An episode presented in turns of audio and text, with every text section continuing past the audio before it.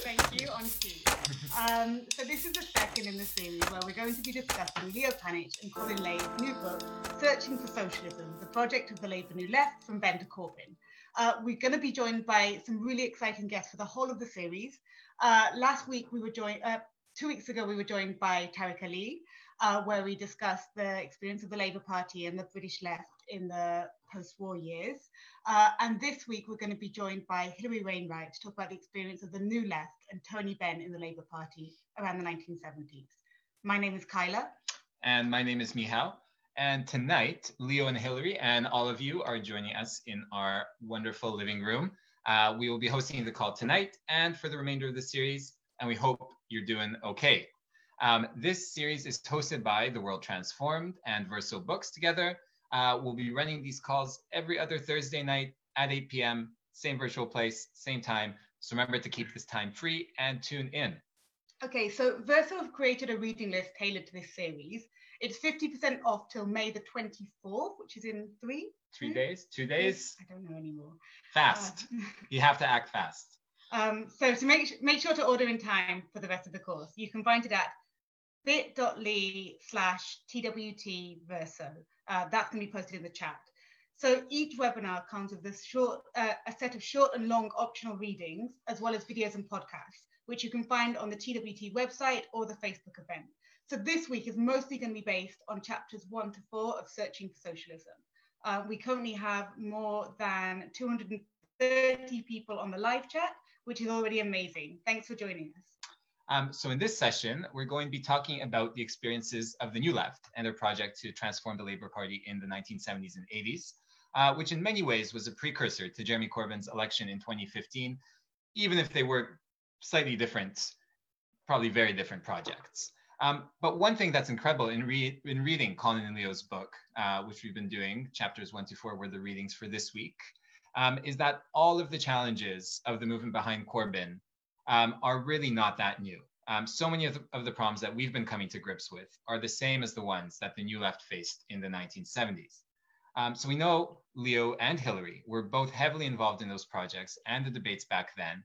Um, so it's going to be fantastic to hear the lessons that we can draw on.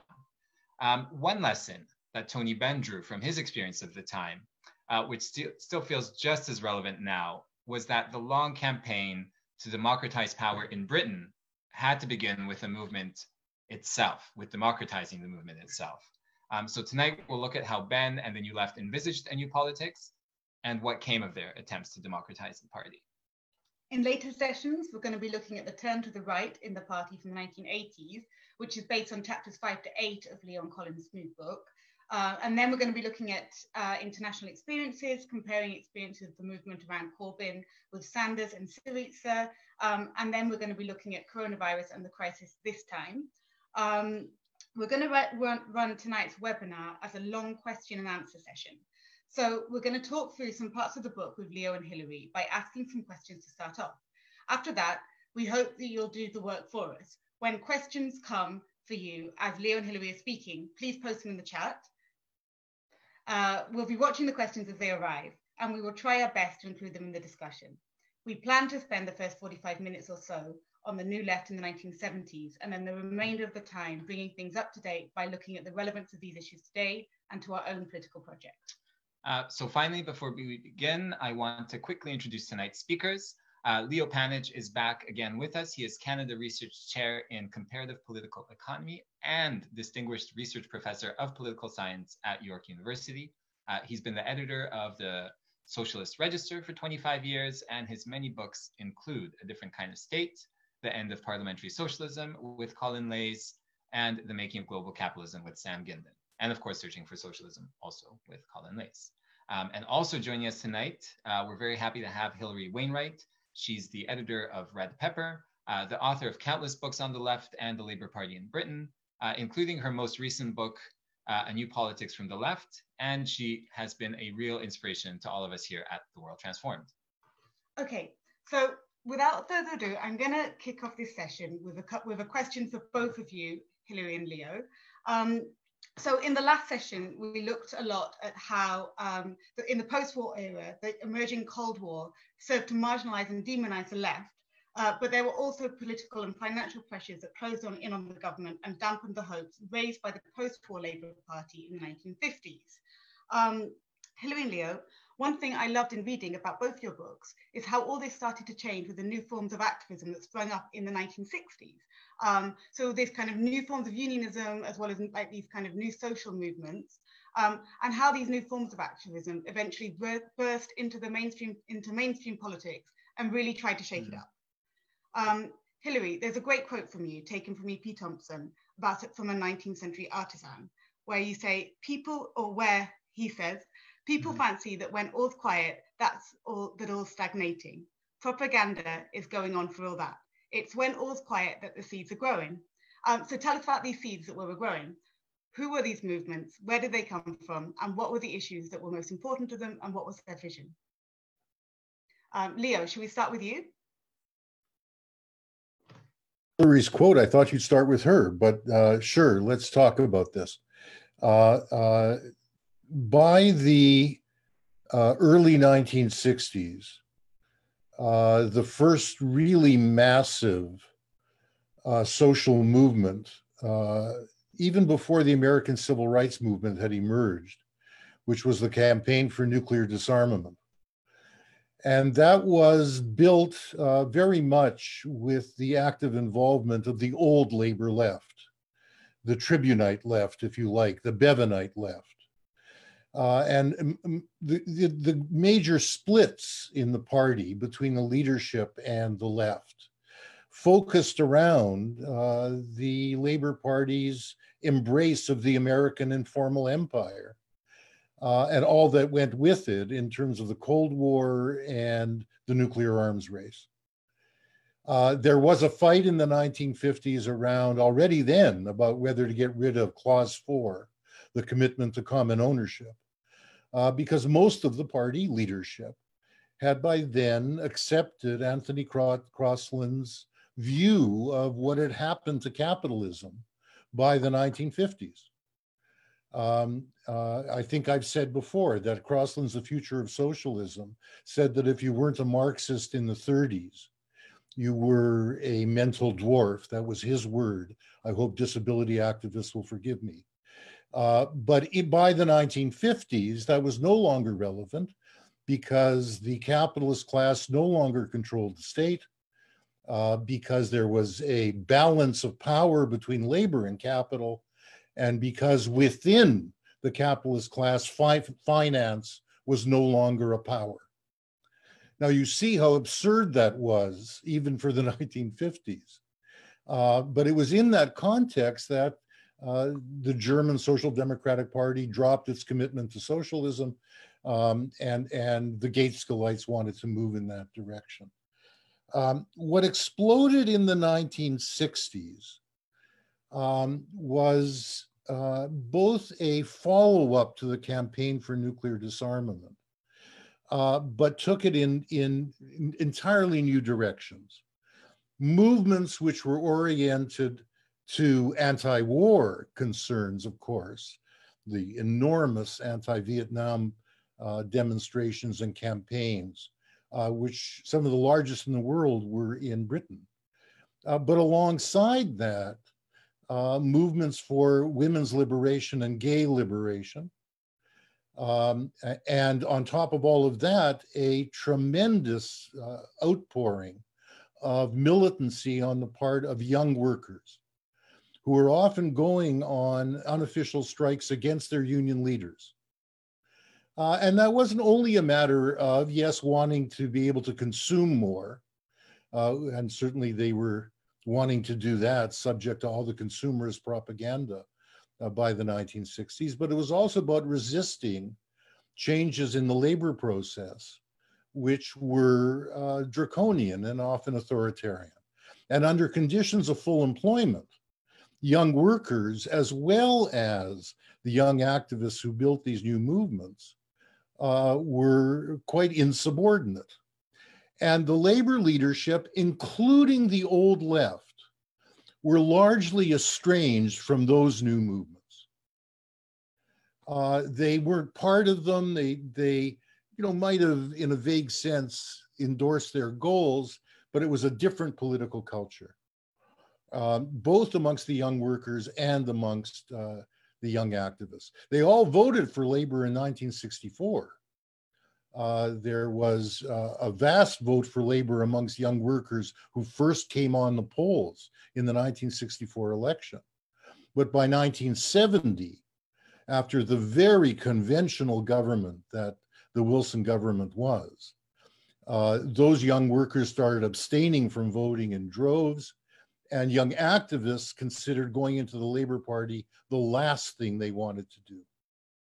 Uh, I think that's the kind of background uh, that is needed uh, to appreciate uh, what happened uh, in the 1970s.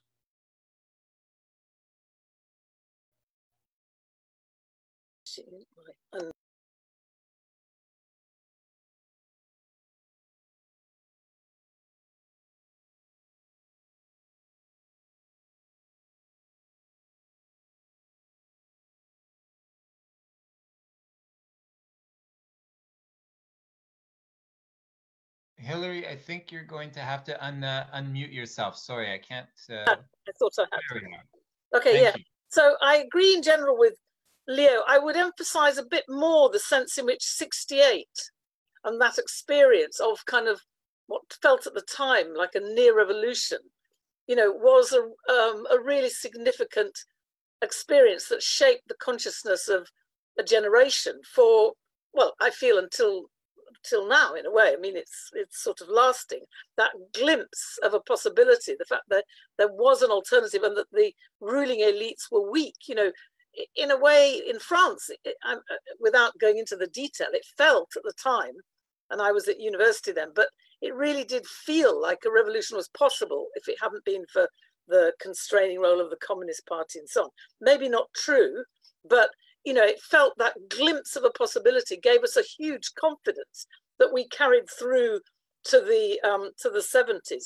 And I think I'd also emphasize um, something Leo said, which is this idea that the this was all in it was against the Labour Party. So at this time, you know, Harold Wilson was um, he was about to support the the the LBJ and the and the Vietnam War. It was only the massive weight of that demonstration and its impact on the Labour left that then turned them to, to vote against Wilson. So the, and Wilson was attacking, um, you know, militant uh, trade unionists. He, he was, you know, he and he was defending Sterling and the British, the British state. So he was a, a reactionary figure, and we were, we were, we treated the Labour Party as utterly reactionary too. Okay, there were, you know, benign figures at that time like Michael Foot, but you know, they were like rather pathetic. Well, I mean, I don't want to imply Michael Foot was pathetic, but he, in some ways, politically, he was.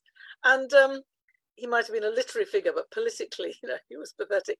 And um, so that that is almost like our launching pad into the into the 70s. I mean, the the seeds that, that, that Thompson refers to were more the pre-68 seeds, like the beginnings of the women's movement, the way we were all reading Simone de Beauvoir, the sort of beatniks, the kind of, I mean, this was, I think the other thing is this was a, a rejection of the Cold War, but with the Cold War, the whole kind of conventional, um, um, the conventions of 1950s Britain. It was a time of, of, of everyday revolt, cultural revolt in the films and so on, um, but also just a revolt against authority. I mean, that that movement, particularly in Germany, was called the was called anti-authoritarian, and and it was we were against authority. That's when you saw in a way the beginnings of a search for new kinds of democracy participatory democracy more horizontal radical forms of democracy uh, a greater belief in in the knowledge of ordinary people. Um, that was key in the women's movement but also in the shop stewards movement. So it was it was a fundamental break. And I, I, for me that influenced the 70s in the sense that I mean, I have to, I think one's got to look quite specifically in different regions when we come on to discuss the movements in the 70s. Because I've, I must say, where I was coming from, I was in Tyneside, which was a very Labour place, but actually all the struggles were outside the Labour Party, including the industrial struggles that would relate to Benn, but from a position of autonomy. That was the other thing that the 68 movements had this emphasis on autonomy, the autonomy of the student movement from the authorities who wanted to negotiate with us, the autonomy of the women's movement from other parts of the left. Autonomy wasn't the same as separation, but it meant that um, we we we were we kind of preserved our autonomy, and that meant that the kind that shaped the way in which those who did go into the Labour Party went into the Labour Party. They went in on the basis of their movements, and this we're going to talk later about the GLC, but there you had councillors who obviously were in the Labour Party, but their key feature was that they'd been involved in movements, community movements, and that in a way their electoral politics was like a an expression of that extra parliamentary politics. So that's just to add a bit to, to what Leo said.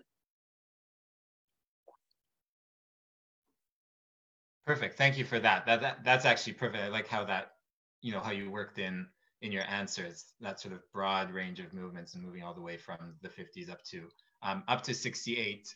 Um, speaking of uh, the spirit of 1968, the reaction to uh, consumption and advertising. Before we get to the next question, uh, we want to take this opportunity to plug um, the TWT uh, Supporters Network. Uh, we know many people are in tough uh, financial situations especially right now, and we will always ensure that content like this call is available free of charge to everyone. However, if you think calls like this are important in this time of global crisis and uncertainty, and if you are also financially secure, uh, please do consider supporting TWT. Um, every bit helps us. Uh, the coronavirus crisis poses an existential threat to independent grassroots organizations like us. Um, so if you're able to donate, five pounds a month, it would make a huge difference in enabling us to scale up and sustain our political education work like this series. Uh, you can sign up at theworldtransformed.org slash support, um, and that link will appear in the chat. Uh, thanks so much. Sorry for this uh, advertising break, and we are back to uh, our questions. All right, so the next question is mostly for Leo, and then we're going to ask Hilary a slightly related but different question about the same topic. Um, so one thing I really like about your book is that you do a really good job of debunking this myth that was said against Tony Benn, and we've had this thrown at us a lot as well, is that the left was looking to the past and failed to come to grips with the new era of globalization. Um, one thing I really liked about your book was that you describe how the Labour New Left was conceived as a response to the post-war social democratic corporatist social contract and the problems with that, um, and the growing mobility of capital. Um, and these are precisely the types of arguments that Benn was trying to make when he proposed his alternative strategy.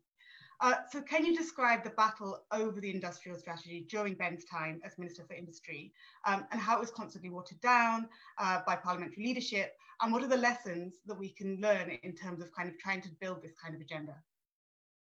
Okay, well, first of all, it has to be said, Benn was, of course, a member of the Wilson government.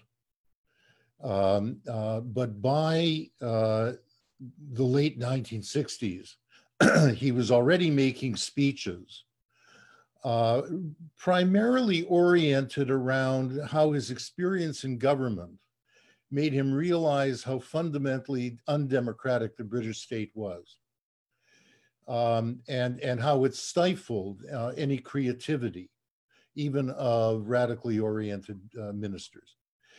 Um, and, and right after the uh, election defeat in 1970, three months after, he published a Fabian pamphlet, um, uh, which he called a socialist reconnaissance in which he identified uh, the main thing that was needed was for the Labour Party to get in tune with these young movement activists.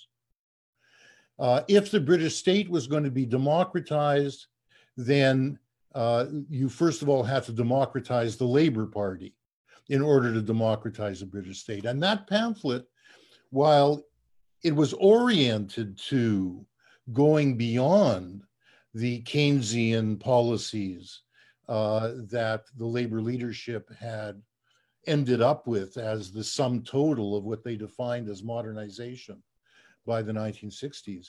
It was mainly oriented to opening up to the new campaign groups, opening up the party to democratic constitutional changes, which could then go on to democratize the state. Um, at the same time, however, uh, there was a lot of pressure uh, to go beyond the policy framework. And Benn, within a year, said, I gave too short a shrift to the need to concentrate on policy. And that was articulated in two ways. One was that what had happened under that labor government was essentially a class struggle inside the labor movement between a government which was arguing that we can only hold on to Keynesian policies insofar as the unions restrain their members, restrain their members' wage demands, restrain their members' limitations on the introduction of labor process and technology changes, uh, which would uh, increase productivity. Uh, and, and there were major battles between the government and the unions over this, with sections of the union leadership, especially the transport and general workers, but not only, moving to the left in the face of that government. Uh, the leader of the transport and general workers had become a member of the government, the minister of industry, and left the government by 1966 after the government entered into a deal with the IMF, saying that he actually uh, uh, knew more about the plans of corporations when he was general secretary of the union than he did as the minister responsible for technology. Uh, and and you got a, a, an array of union leaders who had been close to Communist Party shop stewards uh, in their youth through the 1940s and 1950s, people like Jack Jones, who were much more oriented to going beyond the Keynesian policies, to bringing up again uh, not only common ownership of industry, but industrial democracy within uh, uh, newly uh, nationalized sectors, and also positively oriented to taking the financial sector into the public domain, taking the City of London into the public domain. And lo and behold, at the 1971 party conference, against the advice of the National Executive Committee, a resolution moved by a woman who should is not much remembered, but should be revered uh, by the labor left today, Jo, Jo Richardson. she moved a resolution uh, calling for the nationalization of Britain's banks. And lo and behold, it was passed with the unions as well as the vast majority of members, the left unions, voting for it. And it was passed with a large enough majority that it should have gone into the party platform constitutionally. This kicked off a shift to the left in policy in the period in opposition uh, between 1970 and the re-election of the Labor government uh, four years later. Uh, and there was a battle royal inside the party headquarters over this. Policy at that time was made by a, a, range of policy committees, not this policy forum that was shunted off to the side. Uh, and, and it was split between the left and the right. The Home Policy Committee was responsible for developing policy that would go into a manifesto. Uh, the finance and economic policy subsection of it was controlled by the labor right uh, and it was desperately concerned to prevent that resolution going forward. Uh, and it managed to hive it off. The Industrial Policy Subcommittee, which was headed up by Benn and Eric Heffer, brought in a series of brilliant young intellectuals, uh, Stuart Holland, uh, the leading amongst them, uh, to try to think through what a more radical strategy then Keynesianism plus wage restraint, wage repression might lead to. And they developed what was the industrial policy of the Labor Party in that period. And if you look at the 19, the 2017 party program, it in many respects is not as radical as was was evolved at that time. And, and uh, some 80 subcommittees were at work working on this.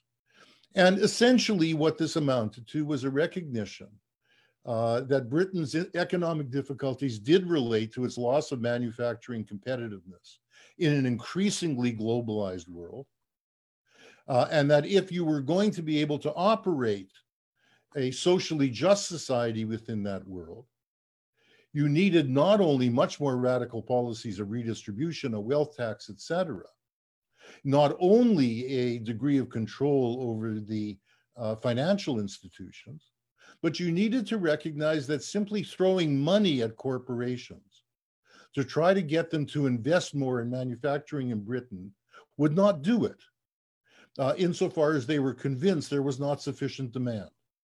And therefore, they argued that it was necessary to take a certain number of manufacturing firms directly into the public sector and to supplement that with at least the public ownership of one major bank and a number of insurance companies. So you could draw on the increasing institutional funds that insurance companies held.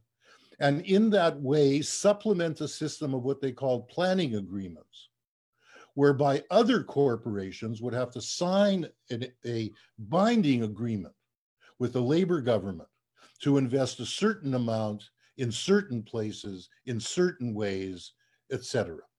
And that essentially was the program that was evolved in 1972 and 73 that produced the very radical uh, labor program of 1973 and a resolution put to the Labor Party conference that year calling for the nationalization of 25 companies. This drove the Wilson leadership to distraction. And he immediately said, We will not abide by this when it was passed at party conference. This then connected with the demands for greater democratization of the party that Benn had articulated in that 1970 uh, pamphlet. And what was formed that year was a campaign for Labor Party democracy, which articulated the need for the reselection of MPs, the need for the leader to be elected by the wider party, not just by the career politicians in the Parliamentary Labor Party. That is, the whole thrust of the attempt to change the Labor Party was established by this combination of a shift to the left in policy terms towards more explicitly socialist goals, together with a recognition that to democratize the state to implement uh, any of these, you'd have to democratize the party. So before, um, Hilary, I want you in on this too, but I have a question from the chat that I think follows up really nicely um, on this. Um, and I'll give maybe Hilary first, uh, first crack at it. It comes from Max Shanley, and he says, um, as the 60s progressed, it became clear to Benn, um, almost uniquely inside the Labour cabinet, that there were limits to Labour's framework of reform, and that for the post-war reforms to be maintained, there was need to go beyond them. So sort of the things that um, Leo, you just talked about.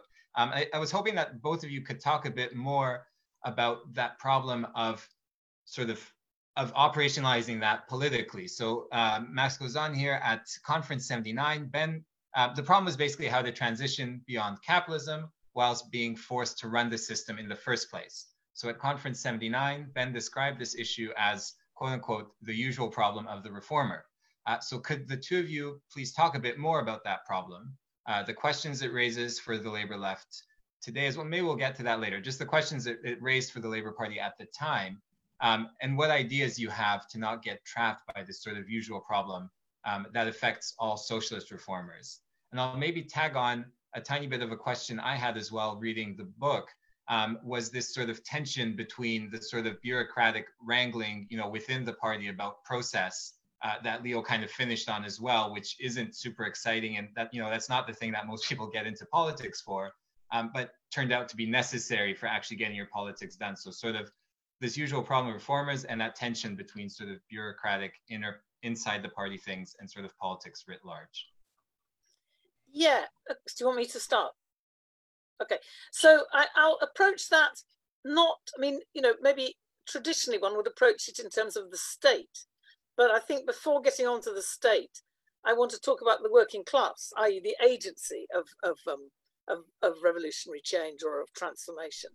And I think this is where Benn was at his most radical, in a way, combined with his his critique and frustration with the the nature of the British state. But you know, I think that one of the key things which makes him different, in my opinion, from from the Tribunite left, is that he well, he was radicalized, in, in fact, by the working class, by the experience, you know, which is often talked about when he, he went to um, the Upper Clyde shipbuilders. Uh, the stories in Leo's book, so I won't repeat it in detail. But basically, he came out of that with a sort of real belief in the um, capacity and energy of of the working class, and that was in particularly in manufacturing. In a way, it led him to what you could, since we've been talking about modernization, an alternative view of modernization. You know that that he believed that the the um, the, the people who really had a belief in changing British industry were not the rather decadent, sort of complacent management of, of the companies that they'd allowed to, to, to basically become sort of uncompetitive. Um, but actually, the, the, the working class and you know activists, engineers, uh, designers, and so on that he met on the Upper Clyde shipbuilding, and that that stayed with him. So that actually, the committee that um, that Leo refers to, um, in which people like Stuart Holland and other um, really good uh, economists were involved. I think Francis Cripps, not Francis Cripps, yeah, Francis Cripps. Anyway, mm-hmm.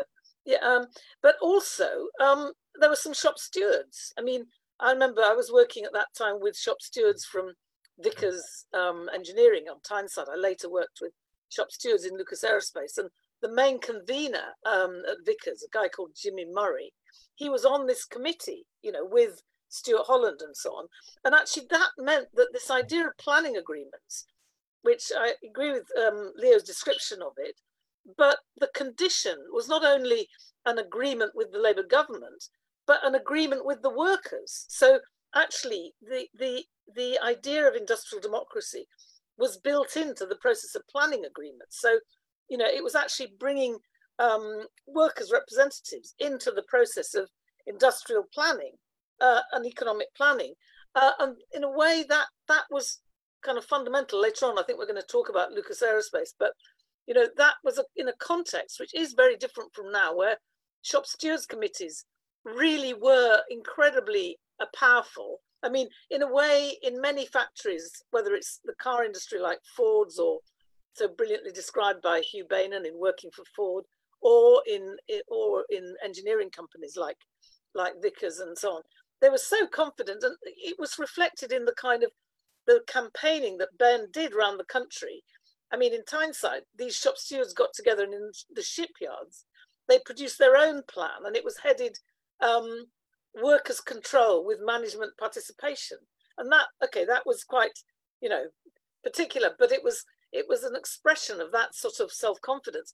And in a way, that then led, in ways we'll perhaps discuss, to a a, a kind of conflict with the the the secrecy, the bureaucracy, um, and the sort of parliamentarism of the British state. I mean, I I've I've got it here, but when he when Tony Benn was in the Department of Industry, briefly, I mean, it was an incredibly. It was only about a year, I think, if I'm right, Leo, and that he was a minister because right from the beginning, he not only tried to get involved the trade unions, the trade union officials, and as Leo describes, there was sort of bemusement in the department. Uh, you know, who was the Confederation of Shipbuilding and Engineering Unions? You know, that, because they knew they knew they knew all the companies, you know, who were in their offices all the time, and to whom they were giving money, but they didn't know the trade union movement. But Benn didn't simply convene the officials. You know, the the the um, civil servants could have just you know looked up the name Confederation of Shipbuilding Engineering Unions and made a phone call. He actually invited in the shop stewards, uh, and that would involve a real relationship with those shop stewards, which was organized particularly through the Institute for Workers' Control, which we can discuss a bit later. But um, this this was really what actually put the wind up the establishment because it was really valuing extra parliamentary politics, and that was a, a challenge to the to the sovereignty of Parliament which in effect is the sovereignty of the state through the symbolic, you know, sovereignty of the crown.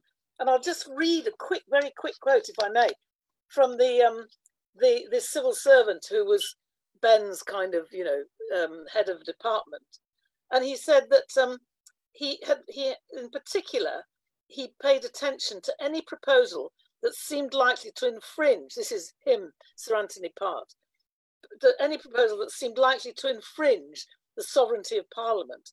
So, as far as possible, I tried to use as a yardstick the question does this proposal make practical sense? And is it constitutional? Now we've got a we've got a we have got a written constitution. So none of this was democratic or transparent. It was the senior civil servants interpreting their role as to as to protect the, the, the, the unwritten constitution, which is the elite's control of the state. And so, I mean, Benn was already acting, I mean, he was constrained. I mean, in a way, this is the contrast between him and, and, and Jeremy Corbyn. He was in a shadow cabinet that was, uh, not a cabinet shadow, but an actual cabinet that was dominated by the right. You know, Harold Wilson very quickly took over the writing of the industrial strategy, marginalized Benn, and then sacked Benn. So, in a one sense, he wasn't a threat, but you got a glimpse of why he was seen as a threat because of this this this opening um, to extra parliamentary pressure and and to building the expectations of particularly workers in manufacturing. I mean, I, I don't want to generalize too much because, you know, I was very influenced by this experience on Tyneside where he absolutely did um, raise the expectations of those workers. Similarly, in Coventry, in any manufacturing area. So, I mean, I think um, you know, he would he would say that he was a reformist who meant it, and being a reformist that meant it meant that he he exerted and tried to mobilize every possible kind of power, but he came up against not simply the British state, Sir Antony Part and so on, but a Labour Party that protected the British the British state. And I think at some point we need to discuss the the fact that actually and again I can quote, you know, the Labour Party is actually often as more conservative than the Tory party. There's a very good quote from Peregrine Worsthorne, who was a Tory um, journalist in the, um, I think, in the 80s. And he said he was contemplating the sort of battle inside the party. And he said, much of the stability of this country uh, depended on the Labour Party, which in some ways was just as powerful a force for continuity and tradition uh, as the Tory party. And this is partly because it's a party that rests on the organised working class, but yet it contains the organised working class. It, it sort of provides a kind of protection uh, uh, uh of the parliamentary state uh, against the working class, so that there are moments when the working class kind of breaks through its militancy in the workplace is reflected in a, a struggle within the party um, and the 70s was one of them, that then begins to, to, to break through. And that's why the whole issue of reselection, you know, reselection seems very kind of moderate. I mean, but actually it was like when, when it began to happen, just all hell was broken loose. I mean, it was like seen as a threat to everything, you know, the Queen, NATO, you know, it was like a, a threat to the state effectively. And, and so, you know, that's it's like you know the the the the, the movement has stood on on on on the balls of the state you know and, and the state is screaming and you know this is because it's it's challenging that parliamentary domination anyway i could go on but i won't Hilary, I'd, I'd love to see the movement to uh, deselect the Queen. Um, anyway, so before we go over to Leo, we're just going to bring in a question which is related. So in your response, you can link it into kind of what, what's been said before, but also this question from John Merrick, which is uh, that the statist left and more libertarian left have consistently reflected attention in socialist thought and practice. It was started to be discussed last session. So in those talks that we had about democratizing nationalization models and developing other models of common and social ownership, um, but politics was always regarded as a priority over economy. Uh, do you think the divorce of politics and economics has been damaging to the quest to, to create socialism? Absolutely. Um, yeah, I mean, I don't know where to begin. You were going to ask me a question about Lucas, so I prepared notes on that. But that kind of illustrates it. So, um, I mean, in a way, that separation is like um, a protection of the market. It's like a protection of both the market, you know, because economics is seen as um, as apolitical, as sort of in the sphere of the market, and politics is handed over um, to the Labour Party, i.e., to Parliament. So it meant that there was always a um, a sort of reluctance of um, the trade unions or trade union activists to, or, or, not just a reluctance, it was more like a culture imbued by the, the, the leadership and the structures of the unions, not to be engaged in politics themselves. That wasn't to say they weren't involved in the Labour Party, but it, they were like delegating issues of politics, issues of industrial strategy, issues of the welfare state to the Labour Party. Now, that, in a way, the condition for that was the Keynesian sort of settlement, that in a way, the Keynesian settlement sort of protected the um, uh, that separation of politics and economics because it enabled trade unions to make gains um, through bargaining um, uh, and through the, the redistribution of of, um, of surplus through the bargaining wage relationship. But when that broke down, and also when you got globalization and and the impact of international competition, so you had closures, you had um, introduction of new technology, rationalizations, restructuring. Then, in a way, um, the the existing forms of trade union bargaining, concentrating only on wages and conditions, were inadequate. And that's what led so many shop stewards committees. I mean, Lucas is the one that's well known, but there were many shop stewards committees who, firstly, they would occupy their factory, saying, actually, we're not redundant. You know, our skills, our capacity are needed. And so they would occupy the factory, but that wasn't really sufficient of a bargaining position because these companies were multi-plant, multinational, and they could just move the assets elsewhere. That's what they were going to do anyway.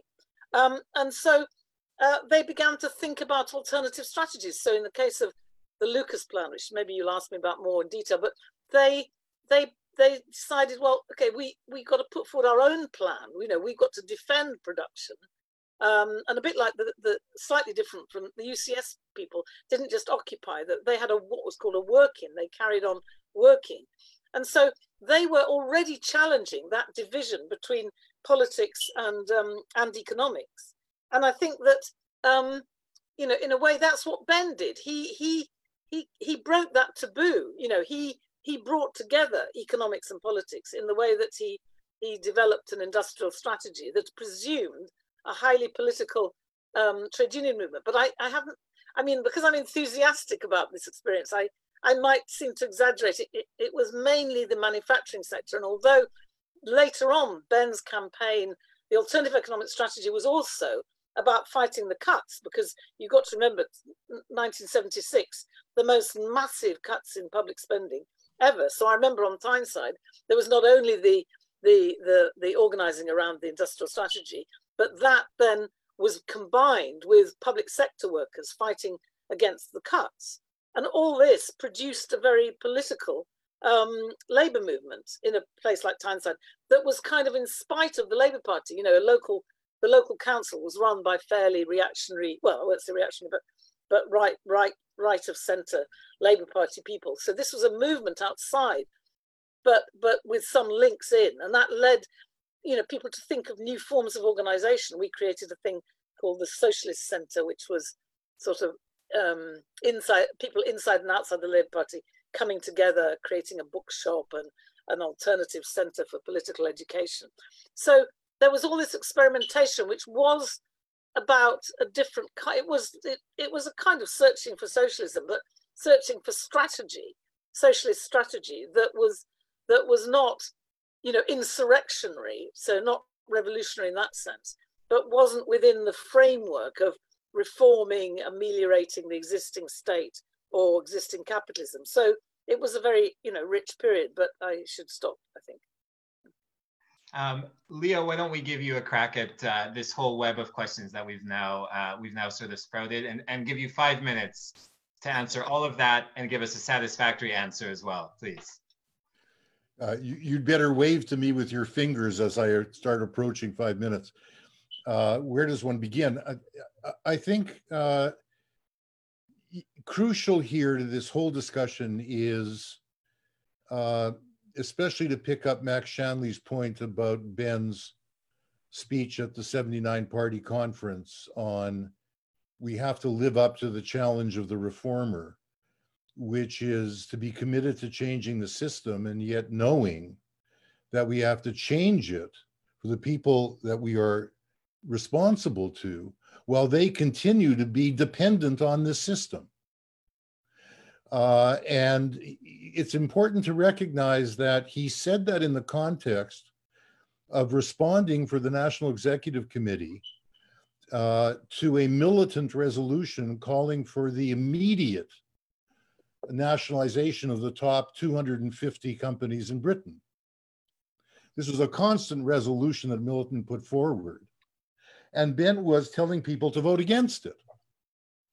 And essentially, he was articulating uh, a, a, view uh, uh, that he held very, very strongly, uh, which is that there really are no serious revolutionaries in Britain, to pick up Hilary's point about the so called 1968 revolution uh, that nobody really believed that you could, in one go, smash the existing state and introduce socialism.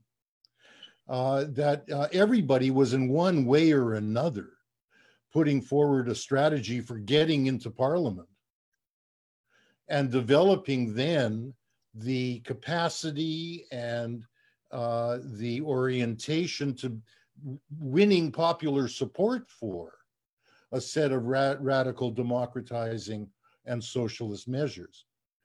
Now, I say all this, I begin with all this because uh, there is, I think, a, a it, it's important to recognize that in 1970, the majority of people who were uh, insubordinate in the 1968 sense of the word would not have been caught dead in the Labor Party. They went off to form better Leninist parties, including Hilary, if I may say so, for a period of time. And that's what led her to write with Sheila Rowbotham and Lynne Segal that incredibly brilliant book on the limitations of the far left, Beyond the Fragments, the organizational and ideological limitations of them. Um, and, and so this was a matter all along for the labor new left of picking up the energy, the popular orientation, the democratizing orientation, yes, the participantist orientation of the 1960s generation, but bringing it into the party to change it. I myself took the view that that was an impossible thing to happen. I admired it enormously, was convinced it would fail. And to some extent, unfortunately, I was proved right and perhaps proved right again uh, in, in the most current context. But it was a very admirable attempt because it was sober uh, rather than naively insurrectionary as to how change could come about. Now, what was also especially significant about Benn, about the new left generally, that went into the party as opposed to the old left, was while they had to work very closely with radical trade unionists, whether they were socialists as general secretaries or the shop stewards Hilary is speaking of. They were not oriented to what the old left was, what the Communist Party leadership was, which was above all to give priority to a common front against a reactionary Tory government. And that's what drove Michael Foot. He was the link and buckle with the left wing union leaders, but the main thing he wanted was to ensure that they did not split with the right of the Labor Party, with the Roy Jenkins uh, and and and Healeyites, etc. And his main orientation, however much he supported a shift to the left in, po- in policy terms, was to try to keep that link between the right in the party and the left in the party as a top priority. It was a popular front strategy, if you like, for those of you who know the 1960s anti fascist uh, orientation. Whereas Benn and the new left that came into the party as they realized the Leninist strategy and just the general campaign strategy wasn't changing the world, uh, was to push a confrontation around the need to democratize the party in order to get the socialist policies through. And what was remarkable about Benn was that by 1971, he was going to trade union conferences. The TUC itself, the engineering union, which was then run by a former communist uh, who was very uh, traduced even by the old labor left. Barbara Castle once said to Hugh Scanlon, leader of the engineering union, when he was opposing wage restraint, get your tanks off my lawn, Huey. And she was, of course, applying, implying that he was a Stalinist supporter of the invasion of Czechoslovakia. Uh, so that old Cold War stuff was operating, but Benn went to those conferences and said, look, you unions will, you un, left-wing unions will vote for radical resolutions at conference. But do you expend any effort trying to educate your membership in this stuff? Are you trying to make your members into socialists? Are you trying to get them beyond the goal of higher acquisitiveness, as he put it, by getting higher wages? So he was challenging the unions themselves and sometimes even going as far for them to be called, for them to turn towards being more democratic themselves, which the labor left has always been afraid to do. This was very, very important. And I think it has to be said that the radical shop stewards that Hilary was so close to and has done so much to show what, what they were about in terms of industrial democracy and, and the transformation of industry into producing socially useful things. They themselves did not represent the attitudes of the vast majority of uh, their trade union comrades. And they weren't very good about turning them into socialists either. Uh, and so, what was going on there was not only a need to democratize the party, but a need to democratize the whole labor movement. And insofar as it didn't succeed either then or now, that has a lot to do with that failure. I'm sure my five minutes are up. We're we have about 20 minutes left, so we're thinking of sort of switching tracks now, moving the discussion up to the present, um, thinking about the experiences of the new left, um, everything we talked about so far and what they have to offer sort of uh, in terms of lessons for, you know, in some ways the very different world we're in today, in some ways some of the same uh, problems we're facing. Um, I'll start off with maybe a, a, short question just to carry on off of what Leo was saying about the labor movement, you know, in the in the 70s and, and Benn's sort of relationship with it. We've had a bunch of questions in the chat just about sort of the rejuvenation of unions. Hilary, you've uh, mentioned the Lucas plan a couple times. Maybe you could talk a bit more about maybe not as much that experience itself, but sort of the what what its legacy is and what lessons we can learn for for today from um, from that experience, and you know what what still resonates, what maybe um, what maybe doesn't doesn't as much. Um, and just generally, you know, about the relationship between unions and the Labour Party today, when we are seeing maybe a bit less in the UK than than say in the US, but some reemergence of sort of labor activism from below. Um, we've had a question too about uh, the radicalization of uh, political bloc workers in the 70s fighting for un- for unionization, and we see some more campaigns for unionization itself, um, and especially around the coronavirus pandemic. Uh, that question has really risen to the fore with this, you know, key workers, essential workers, all of that. Um, so maybe just a, you know, another five minutes on unions and the Labour Party today and all those lessons? Okay, I mean, I'll talk briefly because actually there are other people here. I can see Jane Shallis who can talk a lot about the teachers, which is obviously very crucial. Uh, and there'll be other people here, maybe from the newer unions, the uh, international workers, um, so on.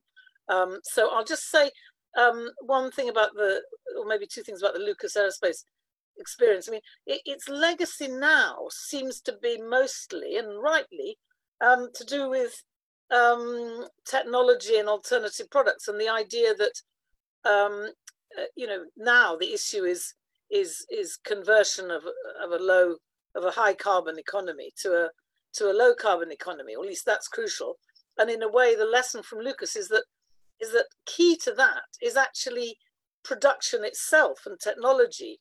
And the the one of the key points about the Lucas plan was actually um, in a way, it was an influence from the six from '68, where the critique of technology and science had been a product really of the whole experience of the of the Vietnam War and the use of napalm and chemical warfare, and that led to um, you know a radicalization of of scientists and designers like Mike Cooley, you know, who who began to see technology as political, not only in its use but also its design.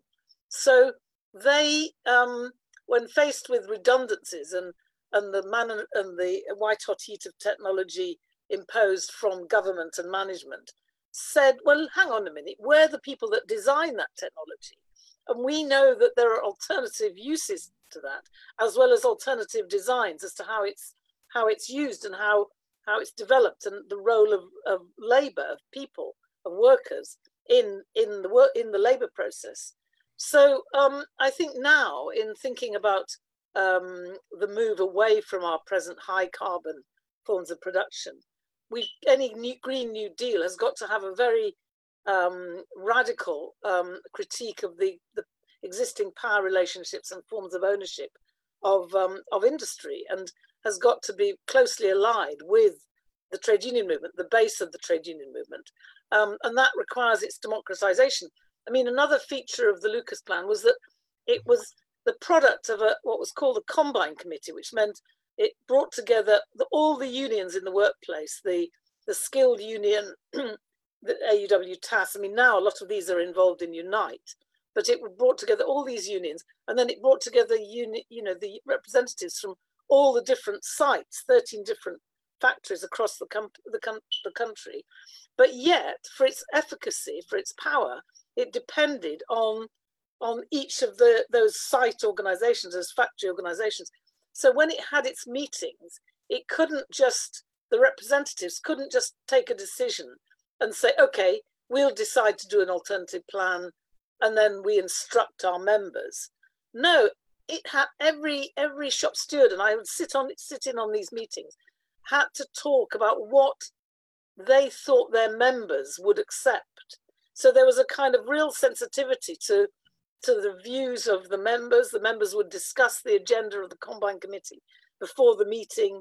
So this meant that when it came to the alternative plan and the idea of asking the members what they what the alternatives they had, there was already a culture of believing and, and needing and being accountable to the, the knowledge and capacity of and intelligence of the members. So democracy was built into and a participatory sort of consciousness raising democracy um, was built into their culture. And so that in a way points to the idea that any radical trade unionism now has to be really deeply democratic. And and so democratization isn't just some kind of add-on you know extra. It is actually fundamental to a to a radical trade unionism.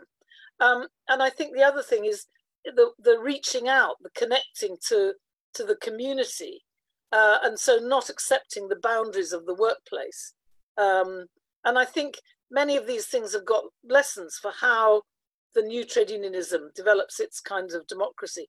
And finally, a concern with the content, the purpose of, of production, which again, you know, um, from talking to, to Jane Shallis, you know, is a feature of the teachers union. They, they're not just concerned with wages and conditions, they're concerned with the purpose and content of education. Um, so I think democratization of the unions is absolutely key, and that maybe that's something that, in a sense, you know, was a problem for, for the Corbyn movement, that actually that process of democratization in the unions had not take place, taken place. There wasn't a, a process of transformation in unions like Unite. Um, and so I think that is a crucial, you know, new sphere of, if not struggle, but but political consciousness raising, organizational consciousness raising. I mean, in a way, learning from experiences that that TWT, I mean, TWT's methods of organization are really exemplary. Your ability to organize very open, very sort of genuinely participatory forms, you know, is something that the unions could learn from. And so somehow infecting the unions with that kind of culture would be um, a remarkable achievement because that's a condition of industrial power. You can't, you can't I think there was a quote from an early shop steward movement, a year early shop steward in the nine, in the early 20th century, saying, you know, you can't have solidarity between sheep, i.e., you know, you, you, solidarity is between you know intelligent people, and that needs to be built, and, and that capacity needs to be organized as a sort of collective sharing and developing of knowledge and capacity. But, but I think bringing others that know more about about other modern, you know, contemporary developments in the unions, or or I'd I'd say to them, please come in. we'll give Leo a crack. Mm. Well, I think it, it's very important and a very a very uh, I think salutary thing uh, that in the current conjuncture, there seems to be a great deal of sympathy and support um, amongst industrial workers for the campaigns and demands of public sector workers. And I think that precedes the pandemic. Uh, it, it's a response to the recognition, I think, on the part of all workers of the way in which austerity in the public sector has impacted negatively on their own lives, and a recognition of how hard done by those who have provided the essential services that the public sector provides uh, to meet basic needs uh, ha- have have been uh, uh you know taken away. Um, this is very very different from what happened by the late 1970s when there was this last movement to transform the Labor Party into a party of socialist advance. The winter of discontent was a moment of public sector radicalism, uh, which industrial workers were largely alienated from and critical of uh, and and the shift that took place to support the reaction uh, of the Kinnockites, who had been part of the Tribunite left, against the labor new left, the alliance between Foot and Healey against the labor new left, which got the support of the industrial unions, it reflected that alienation, if you like, between the public sector campaigns and the uh, manufacturing unions. Uh, and and uh, in the current situation, I think things are very different, and that makes makes me very hopeful. Uh, I think it's a very important difference between uh, why this could, could the campaign could continue now more successfully than then. What makes me less hopeful is the reaction of even Unite, let alone the GMB, uh, to Corbyn's commitment to do away with Trident. This was never adopted under Corbyn's leadership by the Labour Party. Uh, and the reason it wasn't adopted was that the unions that represented workers there didn't want it. And insofar as they didn't want it, it was because they didn't have an orientation to the type of conversion of industry that Hilary is talking about. And there wasn't much pressure, as there had been uh, from the Institute of Workers' Control, which some of the union leadership was, of course, supportive of and financed and was close to in the 1970s. Now we see today in the in the context of this pandemic how essential it is and how people will respond positively to a campaign to turn uh, production of unnecessary, harmful, whether to the environment or to peace, uh, manufacturing production to the production of goods that are needed for meeting basic needs. Uh, and here uh, in Canada, uh, not far from Toronto, the largest General Motors plant was closed last year and a Green Worker Alliance emerged that called for that plant uh, to be taken over, to brought into public ownership, and turned into the production of uh, environmentally useful goods. They didn't have the foresight to see that it should have been turned into the production of ventilators, uh, as well as what is now being used for the production of masks, which only involves bringing 50 workers back. But the, the importance of this couldn't be clearer in the context of this pandemic. Uh, this was on the agenda in the 1970s already, uh, as Hilary reminds us more than anyone. And it needs to become uh, much more on the agenda today than it has been, and that the unions, even the left wing unions, have allowed it to be. Does that help? That's really helpful. Thank you. Um, that was really, really interesting. Um, and for those of you who, who can see the chat, there's also been a really good complementary discussion going on in the chat. So do try to read over that as well. Um, so we're just going to try and wrap it up now, I think, with a question just to close it, uh, which is to ask a little bit about the legacy of the New Left project. Um, and I think this has got really important lessons for, uh, for you know, thinking about the current moment for the left and the Labour Party for us as well. Um, so one of the problems that Leo and Colin identify in the book is that while the project did successfully train and develop new activists and bring them into the state, they didn't manage to consolidate their ideas into any in, enduring institutional form. Um, can you tell us, so can you talk about what, like your main analysis of why you think that is um, and what lessons we can draw from that today?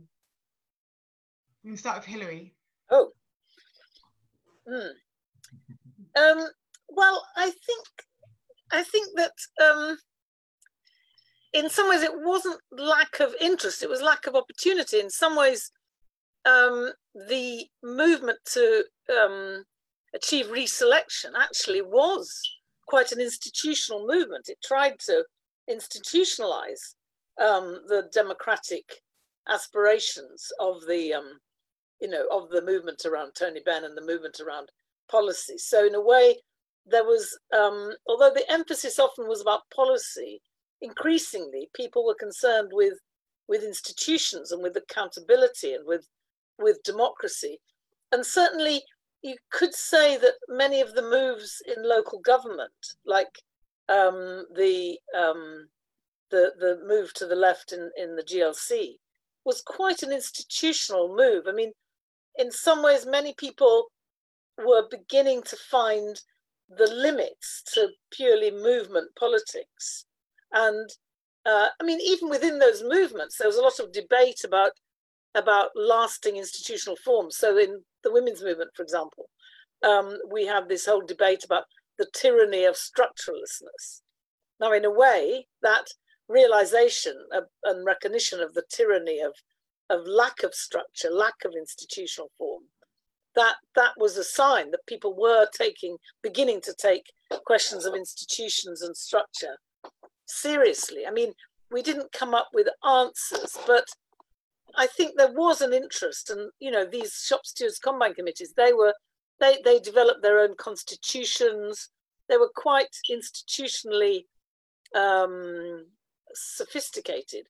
The question was the state was was relating to state institutions and and and attempting to change state institutions and that in a way Benn's ben, the experience of tony benn was that he they both came up against the limits of the party but also the limits of the state. And um, in a way that that that was a real impasse. There wasn't the balance of power wasn't wasn't favorable enough to take that any further. But at a local level in a way we did experiment with pushing that. So at a local level without going into too much detail in London, which was kind of way more than local. I mean, it was a had a budget and, and size equivalent to many countries.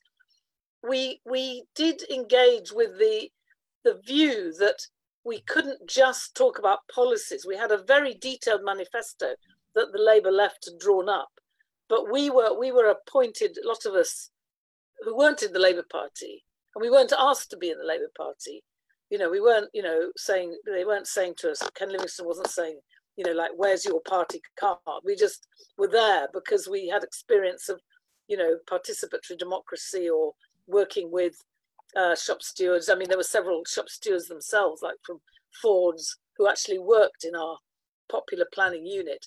But we had right from the beginning an approach that we can't implement policy without changing the state. And actually, that that led to a very creative collaboration with Leo and people in Ontario who were beginning to try a similarly left government. It didn't get very far because it wasn't really a left political leadership, but that led to this conference that Leo organized on a different kind of state. So, in a way, we, right from that moment, we developed an idea that, you know, this was a time when privatization was beginning to get underway. So we would say, no, you know, we're against privatization, but we're not defending the existing state. We're saying that that democratization is an alternative to privatization. There was this very famous book now called In and Against the State, which was saying, yes, we need to defend the um, the distribution of resources so that public money, this taxation that leads to public resources uh, and public spending and public services, but they need to be administered in a more democratic way. So that led to later on to struggles against privatization, which were also about struggles to reform the state.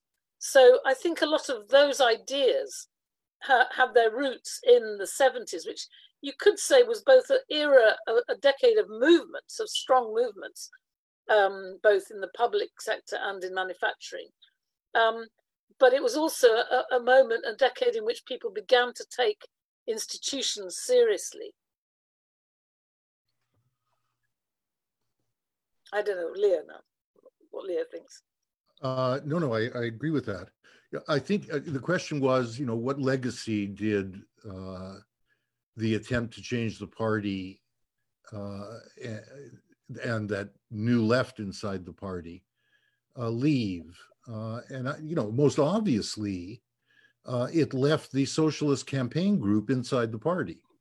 That group of MPs that had broken with the Tribune group of MPs at the time that Foot aligned with Healey uh, to defeat the Labor New Left. And um, that came to a head around Foot's election as leader and um, uh, Benn sidelining for running as leader, and then Healey's very, very narrow defeat of, of Benn uh, in the deputy leadership campaign with Foot support.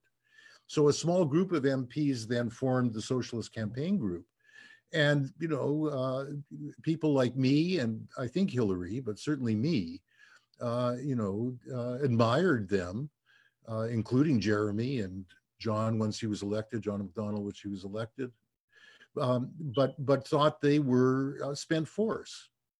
And then lo and behold, they rise from the ashes like a phoenix to nominate Jeremy. Um, and even that I thought was as far as they could ever get. Uh, and then draw in hundreds of thousands of young people to get him elected.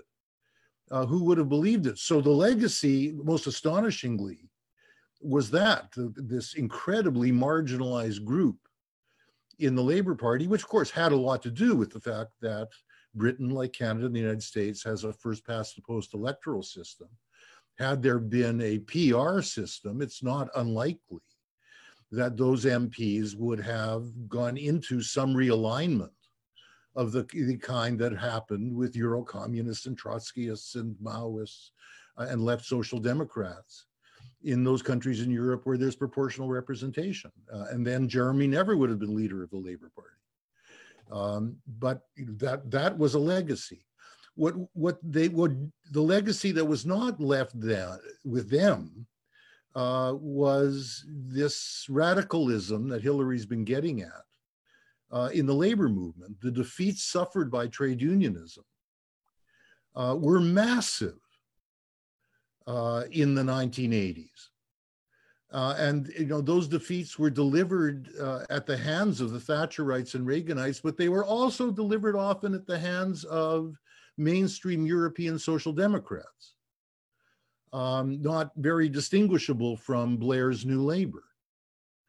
Um, and in the wake of that, the kind of energy that the Institute for Workers' Control, et cetera, had provided in the labor movement for the types of things we're talking about um, were not sustained, partly because they weren't funded as much. What was also going on, one has to say, uh, is uh, while Hilary and I, uh, being the stubborn people we are, kept on with this, most intellectuals who were enthused by this in the 1970s turned away from class politics turned away from the need to democratize the institutions uh, towards a, I think, rather superficial identity politics, uh, which labeled every identity a movement.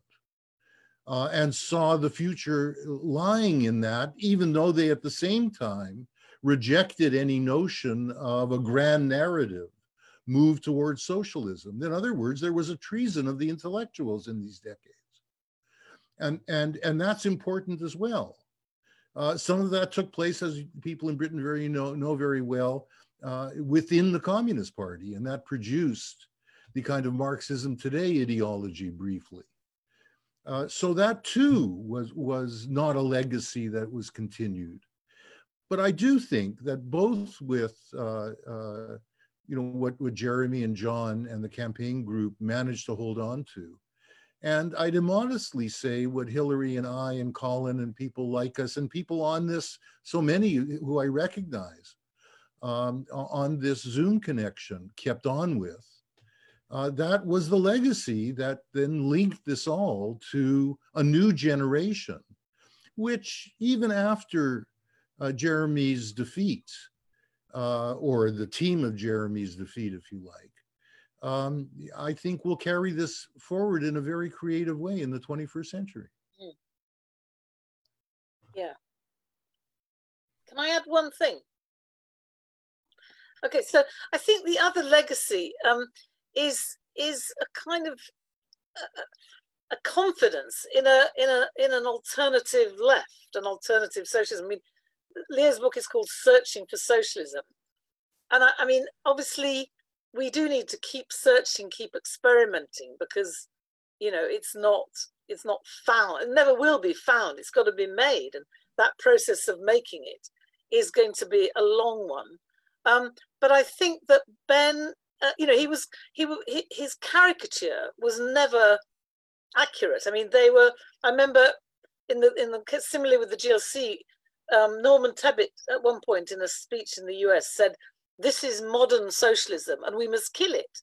I.e., the idea of a, a socialism that was open, that that was democratic, that couldn't be labeled as sort of Soviet command economy, you know, all this, you know, was a, was a threat. I mean, in a way, Benn wasn't as sort of widely, you know, popular at certain points as, as Jeremy was, but I think that Jeremy also was able, you know, in 17, 1917, 2017, to convey that idea of a, a humane, a kind of humane socialism, a democratic socialism. And we've got to hold on to that, that idea of combining the, the, the transformative power from below with a democratic state supporting that, that liberating emancipatory power within society that belong that's that's a, a, capacity of all of us but needs needs support. So needs the support of different the state at different kinds of levels. So,